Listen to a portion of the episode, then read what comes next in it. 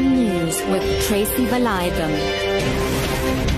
Seven o'clock good evening. Car manufacturer BMW says it will invest six billion rand at its Rosslyn plant in Pretoria.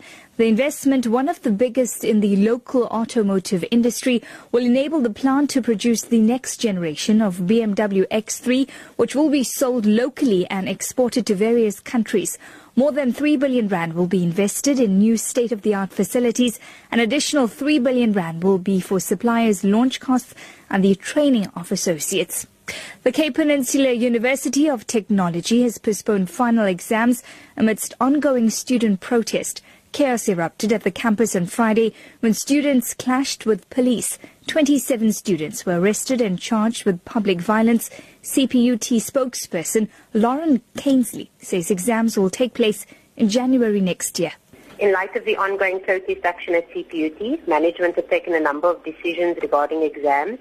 Students writing exit level assessments will be notified of revised exam dates by November 20th. All other assessments have been suspended to the 11th of January 2016. A further decision to vacate all residences has also been taken. The Airports Company of South Africa has advised passengers to check with their respective airlines on the status of flights after a severe storm caused delays at OR Tambo Airport. Several flights were delayed after the East Rand had been hit by hail. ACSA spokesperson Colin Naidu elaborates. There are severe weather conditions being experienced in Joburg, and this has affected flights in and out of OR Tambo.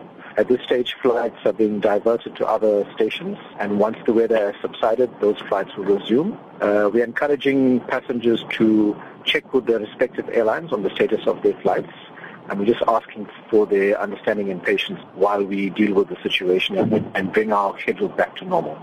Abroad this evening, the organizers of the upcoming climate change conference in Paris will block over 1,000 media accreditation requests because the event is oversubscribed and due to increased security concerns. Sherwin Bryce-Pease reports. An official with the UN Framework Convention on Climate Change says they've passed the maximum number of media accreditation to this year's historic climate change conference, where a treaty on future mitigation and financing is expected to be agreed. A media liaison for the event, Carrie Ashoyer, writing in an email denying SABC News' accreditation request that due to overwhelming demand and now facing tighter security in light of the recent terrorist attacks in Paris, they are now informing over 1,000 journalists that their requests to cover the event have been denied. Thousands of government delegates, civil society and journalists are expected in Paris to cover the event in December. Sherwin Bryce-Pease SABC News, New York. Finally, to wrap up this evening, convener of ANC NEC members deployed in KwaZulu-Natal, Joe Phaahla, says he will ensure that a memorandum of disgruntled ANC members who marched at the party's provincial offices in Durban reaches Secretary General Gwede Mantashe. Earlier today, party members supporting Senzo Mchunu marched to the provincial offices in Durban demanding a rerun of the elections. They claim results of the leadership elections was put on Twitter while voting was still underway. Phaahla explains how we will ensure that Mantashe gets the memorandum. It is our duty as the leadership of the ANC to look at the issues which are being raised, submit them to our headquarters and discuss them with the leadership.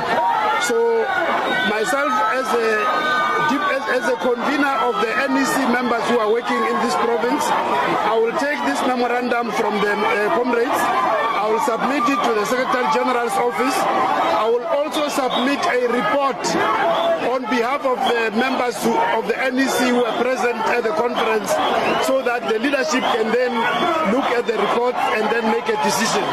Top story this evening. Car manufacturer BMW says it will invest 6 billion rand at its Rosslyn plant in Pretoria. For Lotus FM News, I'm Tracy Valaydham. I'll be back with your last news bulletin at 8.